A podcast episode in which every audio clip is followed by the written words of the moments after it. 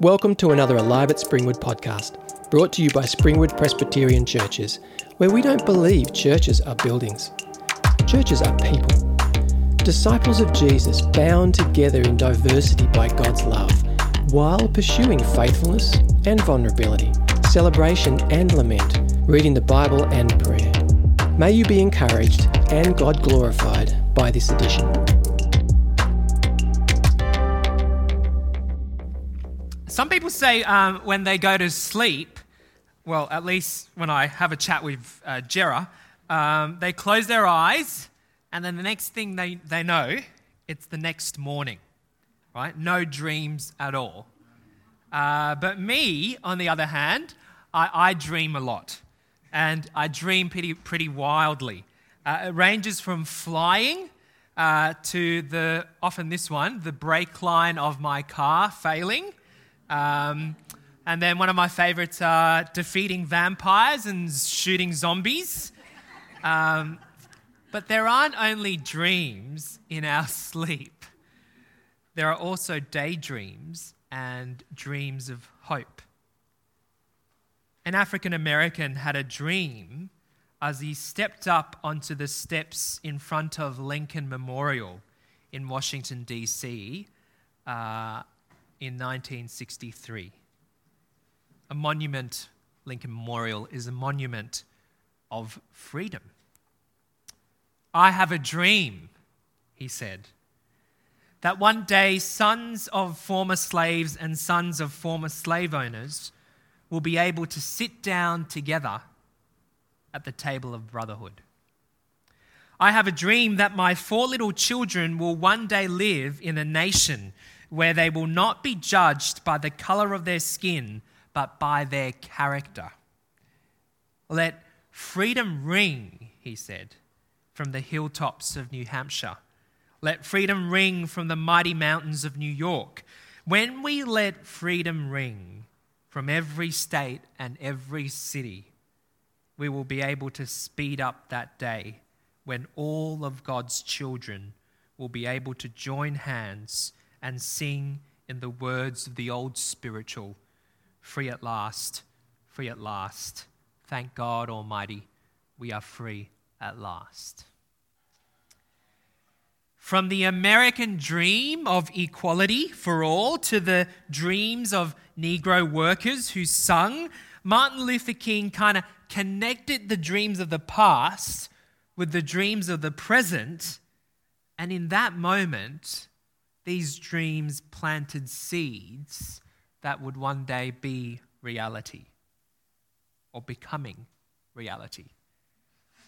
Dreams are important sleeping dreams, daydreams, and dreams of hope. But what do they have to do with the book of Isaiah and Alive at Five? Well, a Bible scholar once wrote that the book of Isaiah is about imagination. And in other words, I think it's a dream, and it's God's dream. God takes the microphone on the steps of our monuments of hopes and desires this evening and declares to us, I have a dream. He connects the dreams of our past with the dreams of our present. And in that moment, the dreams plant seeds of reality into our lives. So, as we look at Isaiah 42, let's close our eyes and dream with God this evening in prayer. Let's pray. Dear Heavenly Father, the great dreamer of a future unknown to us, your servant Isaiah, his name means Yahweh is salvation. And you gave him a dream where this is real. So we pray this evening, lull us into an Isaianic sleep where we can imagine this Isaianic world. Give us Isaianic imagination to daydream your Isaianic vision into reality. And it's in the name of your dream made human we pray. in the name of Jesus, the one who saves. Amen. This evening, there's two points. Uh, first, we'll look at God's dream, which is chapter 42, verse 1 to 9. And then we'll look at God's dreamer, which is chapter 42, verse 18 to verse 23. God's dream and God's dreamer. Uh, if you've been with us at um, Springwood Winmalee Presbyterian Churches, we're looking at the whole Bible and we've landed in the book of Isaiah. Uh, and the book of Isaiah is showing us in his, the history of God's people uh, that they're taken out of home, taken out of their land, and placed in another land. I don't know about you, but whenever I go back home to my childhood home where my parents still live, um, i have got mixed feelings. I don't go back to my room because it's exactly the same how I've left it. Um, but um, there's a sense of belonging. There's a sense that this is a place where I can be, but sometimes it's where I, my adolescent self can be. But there's still a sense of this is my place. I can put my feet up. This is home. There's a special connection that we might have with places, don't we? The people of Israel have been taken away from their home. They're not refugees, they're prisoners of war. There's nothing there to ground them. There's no physicality for them to ground. There's no temple. Uh, there's no high places. There's, there's nothing. Nothing to hold on to for, for an identity. Marginalized, trauma, and feeling small. Our passage tells us that, doesn't it? If you have a look at verse 22, it describes it to us. I'm going to read it from a different translation. Verse 22 But this is a people battered and cowed, shut up in attics and closets, victims licking their wounds, feeling ignored and abandoned. Where is the fairness? Where's the justice? If God is good and fair and just, where is God? Strangely enough, that sounds a little bit like some of our personal experiences, doesn't it? Or when we don't have to look very far before we begin to ask where justice is.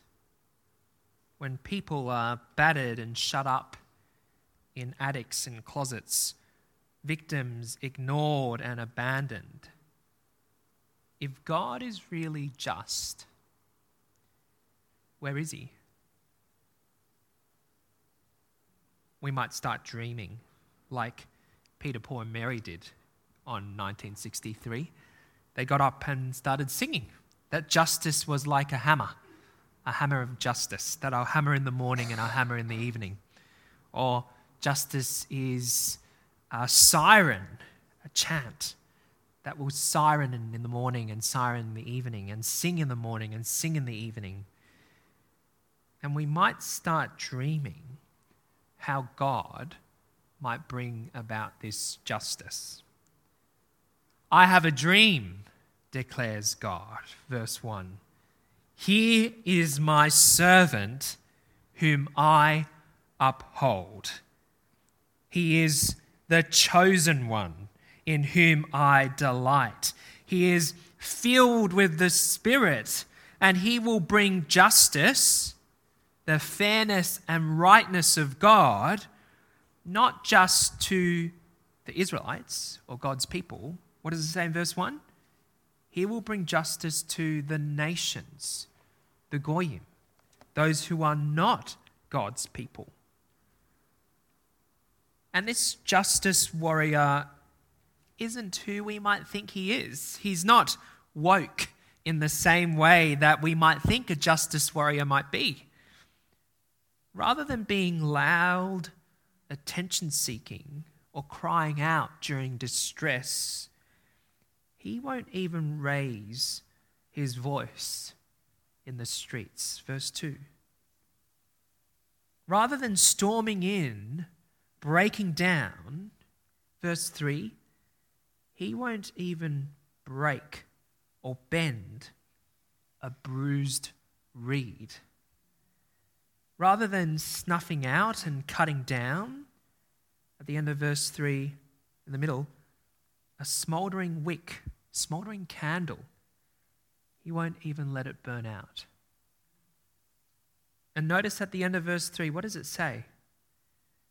In faithfulness, he will bring forth justice. It seems God here is connecting gentleness with faithfulness. Faithfulness in serving God is the gentleness that is described in verse 3. But even though he's gentle, he's not a pushover, is he? Verse 4. He's not going to be, he's not falter. He won't falter. He won't be fickle. He won't be discouraged till he establishes justice on earth. He will continue to do what he has to do until he gets things right, no matter how long it's going to take.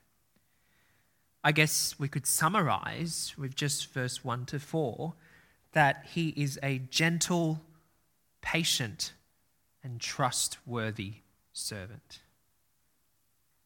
A servant who's gentle, patient, and trustworthy. Sometimes I've experienced people who are gentle and patient, but they aren't trustworthy. They might be nice and kind, uh, but they're slithery and manipulative. Other times we've experienced, or I've experienced, people who are trustworthy, but they aren't gentle or patient. They might be about truth, about rightness, but they're coarse and corrosive. But this servant is gentle, patient, and trustworthy. He's also, verse 6, called by God and then guided by God. Verse 6 continues He is strangely a covenant, a embodied promise for people. He's going to shine into the lives of those who don't know God. And verse 7 He's going to make the blind see and release the captives free. A servant who is gentle, patient, trustworthy, godly, carries with him what God's promise looks like, shines godliness to those who don't know God, and is powerful enough to bring justice. It's too good to be true. Dream with me, says Yahweh. Perhaps this might be real. He connects the dreams of the past with the dreams of the present of justice with his worn out people and says, Dream with me, even if you might not feel it at the moment. Dream with me that I, Yahweh, is still, verse 8, Yahweh. That is my name. He is still the covenant keeping God.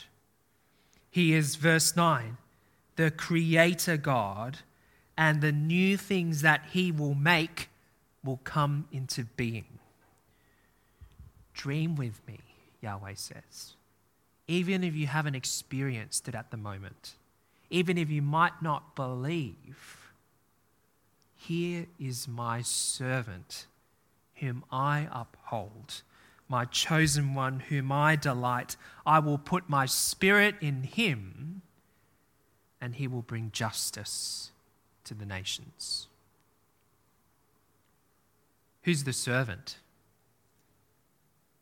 You might think, well, there's only three answers to a question Jesus, Bible, or context. but it might not actually be what we think he might be, or at least at the moment. I don't know about you, but sometimes a dream is so vivid that you think it's real. For example, I often get the dream that I wake up thinking I've, I've finished, I need to have this essay, English essay due on Friday. And then I wake up only to remember after a couple of moments that I've already finished the HSC 10 years ago. um, I don't need to do another English essay, it's not due. Um, sometimes our subconscious breaks into our reality and we begin to live out our dreams. And sometimes dreams of hope have the opportunity to break into our reality and plant seeds and become real. The dream of, say, Martin Luther King Jr. broke into reality when it planted seeds into the hearts and minds of those in 1963. And then the long road of freedom began. And for those who dream with Isaiah, God's dream breaks into their reality and it starts planting seeds. Have a read with me. Verse 18. This is the second part God's dreamer. Verse 18 Hear, you deaf, look, you blind, and see. Who is, this, who is blind but my servant, and deaf like the messenger I send? Who is blind like the one in covenant with me, blind like the servant of Yahweh? Wait a minute. Can you hear what God is dreaming here? The gentle, patient, trustworthy servant in verse 1 is not who we think he might be. This servant is portrayed here as you. And the you in Hebrew here is plural. It's a group of people. The servant in verse 1 is a group of people who are supposed to be messengers, who are in covenant with God, who in verse 20 have seen many things. And I think in the context of 42, it's the exile that we've just read, verse 22. People plundered, looted, all of them trapped in pits. The gentle, patient, trustworthy servant are readers of the book of Isaiah. God's people who have the scroll of Isaiah before them after the exile. They are the chosen ones. They are the delighted in ones. They're the spirit filled justice keepers, captive freers, and covenant makers. But I think when we look in history, the dream of a gentle, patient, trustworthy leader could very well be that a dream. Verse 20 You have seen many things, but you pay no attention. Your ears are open, but you do not listen. God's people continued to be spiritually blind and spiritually deaf. Whenever the book of Isaiah was read, the dream of this servant of God could very well be that a dream until that one day 2,000 years ago. A young man steps up onto the steps of a synagogue at the back, takes out, well, the scroll of Isaiah is before him. He opens it and reads, I have a dream. The Spirit of the Lord is upon me because he has anointed me to proclaim good news to the poor. He has sent me to proclaim freedom for the prisoners and recovery of sight for the blind, to set the oppressed free. He rolled up the scroll and sat down and said, Today, this dream is fulfilled in your hearing. That same young man stood dripping with water in a river, muddy river, and a dove flutters down. But it's not a dove because in this dream, it's the Holy Spirit. And he's filled with the Holy Spirit. And a voice from heaven calls out, This is my servant, my son, in whom I delight. This same man, when a person with a withered thumb or a withered hand stretches it out like a bruised reed, He doesn't break it, He heals it like a dream. When people were ill and weak and their life was on the edge, like candle in the wind, He doesn't snuff it out. He gives them life and life to the full, like a dream. And on the night of this man's betrayal, he took the wine and said, This is my blood poured out for you. And in this dream, the wine looks suspiciously like blood flowing from nails on a cross. He took the bread and he broke it and he said, This is my body broken for you. And in this dream, it looks like the bread looks like a body broken with a spear. And in this dream, this poured out wine blood and broken bread body of the beloved, gentle, patient, trustworthy servant looks very much like a covenant, an embodied promise that God would never forsake you. And whenever we drink and eat the wine, blood, and bread body, we remember this embodied covenant. We dream of him. And at the pouring of blood and the breaking of body, there was no shout or raising of voice. The justice of God gushed out into the world. Jesus, the true Son of God, the true beloved one of God, the true Israel, the true gentle, kind, trustworthy servant, the true bringer of justice, brings freedom and salvation as he held onto the cross with the same intensity of love that he shows you now. Yahweh whispers,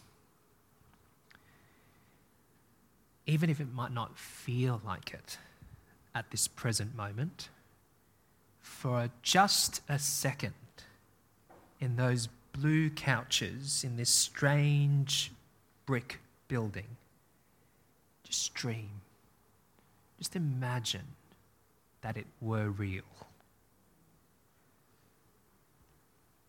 Where are you this evening? Have you dared to dream? Have you dared to hope? Have you dared to entertain the possibility that what is impossible might be possible? And in doing that, are you allowing God's dream to break into your lives? Will you let the you in Isaiah 42 become you, the chosen ones, the ones in whom God delights?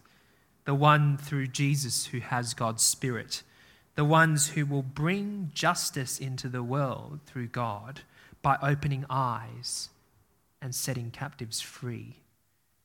Will you be the embodied covenant? What would that look like? I want to end with three possible dreams the dream of gentleness, the dream of patience, and the dream of trustworthiness, and then we'll have a quick Q&A after that. One of the most profound things that I've heard in the last 10 years uh, was actually a few months ago with my counselor. He said, Sam, you get, you get triggered a lot when you see injustice in the world. And he said to me, You know what? Being triggered is not right or wrong. Triggering happens when your core values are being violated.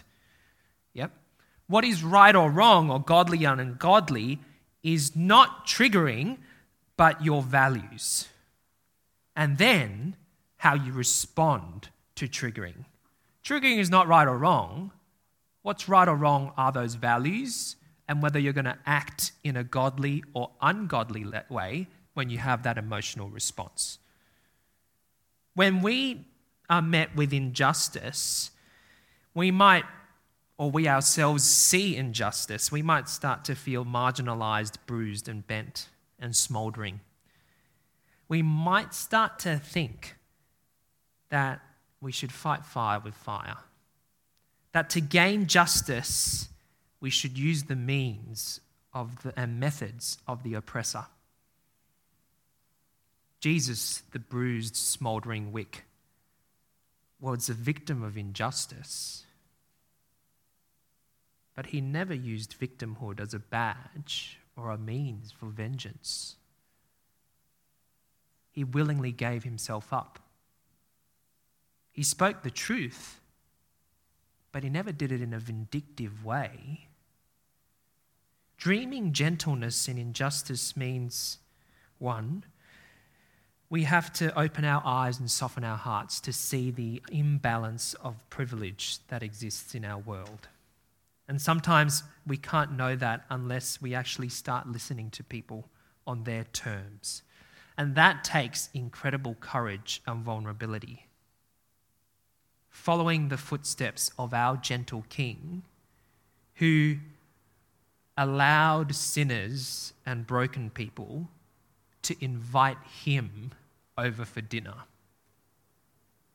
gave them the power to be hospitable to him.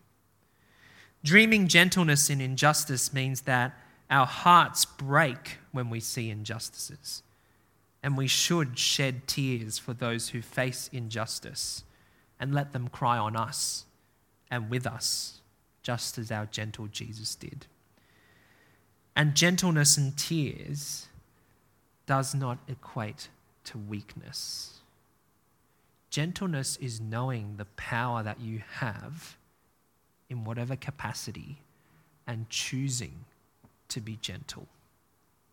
Jesus could have done a million things with the power that he had, but he chose the path of gentleness. Crying and having our hearts broken and being gentle when we do have power is a choice. Dreaming, number two, dreaming patience in injustice means that we acknowledge that only God is the one who avenges. We are patient in waiting for God's vengeance. God is the one who is just and will act, and we wait for him.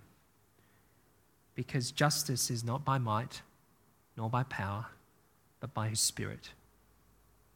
Dreaming patience means that the burdens that we carry for others, although it has the potential to break us, it doesn't. Because these burdens are given over to God, who can hold worlds of burdens. And then we dream justice with Him and submit our frustrations, hopes to Him and say, just as our patient, just King said, Your will be done. Dreaming patience means that we don't grow numb or get overwhelmed with injustice because it's in the world that we live in. Doctors often say that they get to a, sometimes get to a point of compassion fatigue, and then things kind of switch around and they become clinical in their actions. But Jesus although he was com- fatigued by compassion, was never clinical in his posture or his bedside manner. He allowed the realness of injustice flood him when he saw the crowds needy and hungry, and he was filled with compassion. He allowed the realness of death wash over him as he saw his friend dead in a grave, and he cried but he also waited and allowed God to work through him because it's not my will, but yours be done. Finally, dreaming trustworthiness. Dreaming trustworthiness is, again, I go back to this practicing the ministry of a pot of tea. It's to sit in the moment with others and not demand change or transformation or emotional healing. Because just as the pot of tea is brewing, we trust that God is brewing in the hearts of bruised reeds and smouldering candles. And we trust that by listening well, trust actually builds in desert places. By listening well, we can truly know where to speak in people's lives, when to speak God's word into people's lives, and how we ought to bring justice and God's words into people's lives. To not listen is at times missing the mark. Being trustworthy means, finally, that we mean what we say and we say what we mean, that the words of our mouths and the deeds of our hands conform to the words and deeds of Jesus. And that takes a lot of self reflection, self critique, humility, and the posture to learn because we might make mistakes. Friends, who are the bruised reeds bent in your presence? Who are the smouldering candles in your community? Dream with me of a alive at five community who will be gentle, patient, trustworthy servants in Springwood and beyond. Verse 23 Which of you, of us, will listen to this or pay close attention in time to come? Let's pray. Dear Heavenly Father, the great dreamer of a future unknown to us, your servant Isaiah, his name means Yahweh is salvation and you gave him a dream where this is real. So we pray this evening, lull us into a Isaianic sleep where we can imagine the Isaianic world that you desire. Give us Isaianic imagination to daydream your Isaianic vision into reality. And keep us from losing hope when this dream is yet to be. And it's the name of, it's in the name of your dream made human, we pray. In the name of Jesus, Yeshua, the one who saves. Amen.